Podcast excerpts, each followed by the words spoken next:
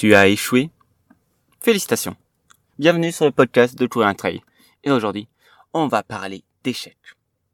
Oui, tout à fait. Alors pas du tout le pas le jeu d'échecs, l'échec le fait de ne pas réussir. Allez, on y va, jingle.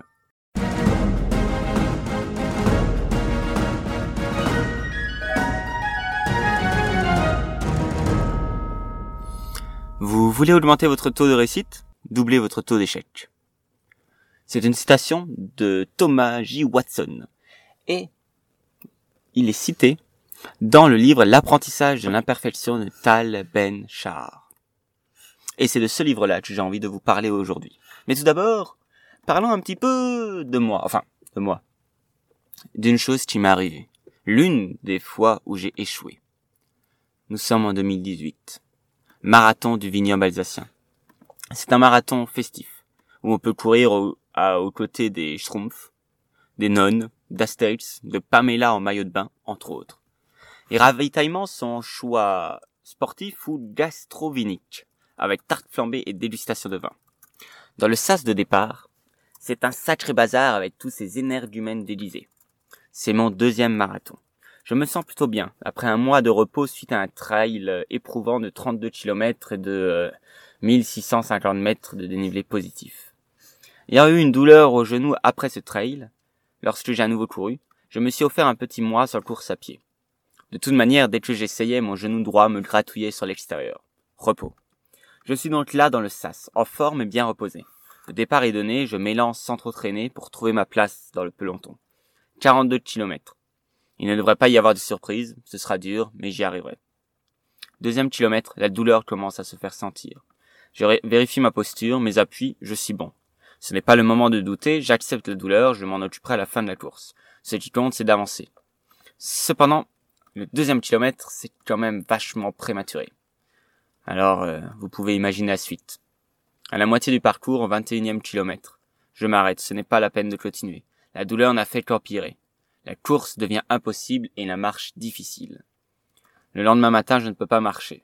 Direction les urgences, un verdict tombe, sans certitude, une tendinite du fascialata, autrement dit le syndrome de l'essuie bien connu des coureurs à cause des mouvements répétitifs, avec une mauvaise contrainte biomécanique. Ça, c'était l'une des fois où j'ai échoué. Et ce que j'en ai fait. Ben, j'ai deux choix possibles. Soit me lamenter et accepter mon sort en arrêtant la course à pied, et en y revenant de temps en temps pour être à nouveau bloqué, soit me regarder en face, trouver ce qui ne va pas et prendre les mesures qui s'imposent. Évidemment, ce serait plus simple de se dire que la course à pied n'est pas pour moi. Mais le plus enrichissant est d'accepter avec humilité que je me sois trompé dans mes expérimentations. J'ai manqué de progressivité. Le mois d'arrêt n'était pas une bonne idée et surtout le 32e kilomètre était de trop au vu de ma préparation. Alors, après une séance chez l'ostéopathe, j'ai décidé de reprendre progressivement. Vraiment progressivement. 5 minutes par jour, 5 fois par semaine. Et chaque jour, je rajoute une minute de course. Progressivité, régularité. Et une attention particulière à la pose de mon pied et de mon genou. J'en suis à 40 minutes par jour, je n'ai plus de douleur. En fait, je suis content d'avoir eu cette douleur en marathon. Mon corps m'a fait comprendre que j'ai fait des erreurs. Et le plus tôt c'est le mieux. L'échec n'est pas un mal. L'échec n'est pas une erreur de parcours. L'échec n'est pas opposé à la réussite. L'échec est ce qui permet le succès. Je ne dis pas que l'échec est agréable. Une course manquée, 50 euros dépensés pour souffrir, un dimanche de prix, sans compter le lundi aux urgences. Mais voilà, l'échec fait partie de la vie. Pour apprendre à marcher, il faut tomber. Pour avoir une chance de sortir avec quelqu'un, il faut oser et se prendre des râteaux. Fuir l'échec, qu'importe le domaine, c'est être perfectionniste. Le perfectionniste est coincé, condamné à être toujours parfait ou à ne pas agir par peur de rater. Le perfectionniste se remarque par le refus de l'échec, le refus des émotions douloureuses et le refus de reconnaître la réussite, autrement dit le refus de la réalité. Pour réaliser notre potentiel, nous avons besoin d'échouer. Alors, quelle alternative au perfectionniste? Vouloir fuir les échecs c'est donc ni la vie ni la réalité. Alors Tal Ben Sar, dans son livre L'apprentissage de l'imperfection, propose la figure de l'optimaliste pour contrer le perfectionniste qui sommeille en nous. Je cite L'optimaliste accepte ce que la vie lui offre et en tire le meilleur parti. Pour le perfectionniste, l'échec n'a aucun rôle à jouer dans le parcours vers le sommet de la montagne. Le trajet idéal est le plus court, la ligne droite. Alors que pour l'optimaliste, l'échec fait au contraire partie intégrante de ce même parcours, du chemin qui va le mener vers ce qu'il désire. À ses yeux, le parcours optimal n'est pas la ligne droite, mais plutôt une espèce de spirale ascendante tortueuse. Celle-ci est aussi orientée dans une direction précise, son objectif, mais il sait qu'il devra faire de nombreux détours en route. Alors si la problématique de l'échec et du perfectionniste vous concerne, et on sait à quel point une pression malsaine peut être mise dans les compétitions et dans la vie, qu'elle vienne de l'entourage ou de soi d'ailleurs, je vous conseille grandement ce livre, L'apprentissage de l'imperfection. Alors, le perfectionniste face à l'optimaliste. Le perfectionniste voit le parcours en ligne droite. Là où l'optimaliste, il a un parcours en spirale accidentée. Quelque chose d'organique, en fait. Le perfectionniste a peur de l'échec. Là où l'optimaliste, il apprend à partir de l'échec. Le perfectionniste se concentre sur la destination, l'optimaliste se concentre sur le parcours et la destination. Il ne s'agit pas non plus de tomber dans une sorte de philosophie béate, de dire l'important c'est le voyage. Oui, oui, oui, oui, oui non, c'est le fait de rêver à la destination qui, qui nous fait construire des projets et c'est ce qui nous permet d'avancer. Notre concentration sur le parcours et la destination. Le perfectionniste va être dans un angle de c'est tout ou rien. Il va pas, c'est blanc ou noir. Alors que l'optimaliste, il va avoir une approche complexe, nuancée, encore une fois, j'ai envie de dire organique. Le perfectionniste va avoir plutôt une attitude défensive. Car là où le perfectionniste souhaite donc réussir, forcément, pour lui c'est pas, il n'y a pas d'alternative, eh bien il va être méfiant pour s'engager seulement dans des endroits où il pourra réussir. Là où l'optimaliste est évidemment ouvert aux opinions extérieures. il y a aussi une histoire de dureté. Dureté, le perfectionniste, quelque chose de dur, de la perfection. Là où l'optimaliste va être indulgent envers les autres et envers soi-même. Et enfin, la rigidité, l'attitude statique du perfectionniste. L'optimaliste, lui, va avoir une attitude adaptable, dynamique, organique, parce que j'aime bien ce mot.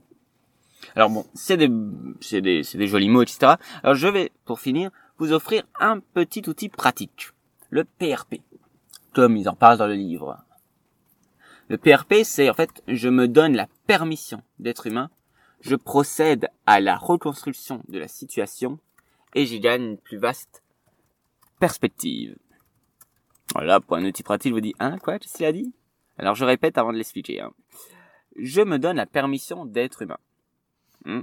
Je procède à la reconstruction, PRP, permission d'être humain, reconstruction de la situation, et j'y gagne une plus vaste perspective. D'ailleurs, pour ceux qui ont écouté le podcast euh, Eat and Run, sorti il y a pas très longtemps. Si vous écoutez ce podcast-là, justement, Scott Jurek, sans du tout faire référence à ce livre et tout, façon, Scott Jurek l'a, écrit, a écrit ce livre and Run avant l'apprentissage de l'imperfection. Il parle, euh, ben en fait c'est ça, euh, c'est une, une checklist en cas de coup dur, en quatre points, et on retrouve la permission d'être humain, avec d'autres termes, mais la permission d'être humain, la reconstruction de la situation, et le fait de gagner une plus vaste perspective. Alors, ce PRP, permission d'être humain. Tout d'abord, accepter le fait que je me sens mal, que je suis en situation d'échec. D'abord, une histoire d'acceptation. Ensuite, reconstruction de la situation. Pourquoi cela est arrivé? Ne pas se lamenter ou chercher des coupables, mais l'origine pour mieux la, cerner. D'une certaine manière, savoir où est l'incendie, plutôt que de prendre un extincteur et d'arroser toutes les bougies. Et la perspective. PRP perspective. Ensuite, ensuite, je peux décider de la meilleure conduite à tenir pour ne pas reproduire l'échec et continuer à avancer. Voilà, ce PRP. Alors sur ce, je vous souhaite de connaître beaucoup d'échecs et évidemment au moins le double de réussite.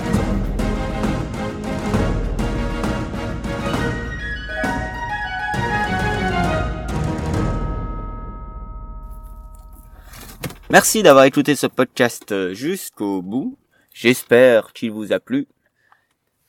Et euh, bah voilà, j'ai pas grand chose à rajouter. Si vous voulez mettre plein de réussites dans votre vie et connaître aussi quelques échecs, je vous encourage grandement à, allez sur couruntrail.fr pour récupérer le budget de l'aventure, pour récupérer votre carnet d'entraînement, pour récupérer une petite formation, euh, tout ça gratuit, hein, une petite formation pour euh, euh, gérer le temps, pour trouver du temps.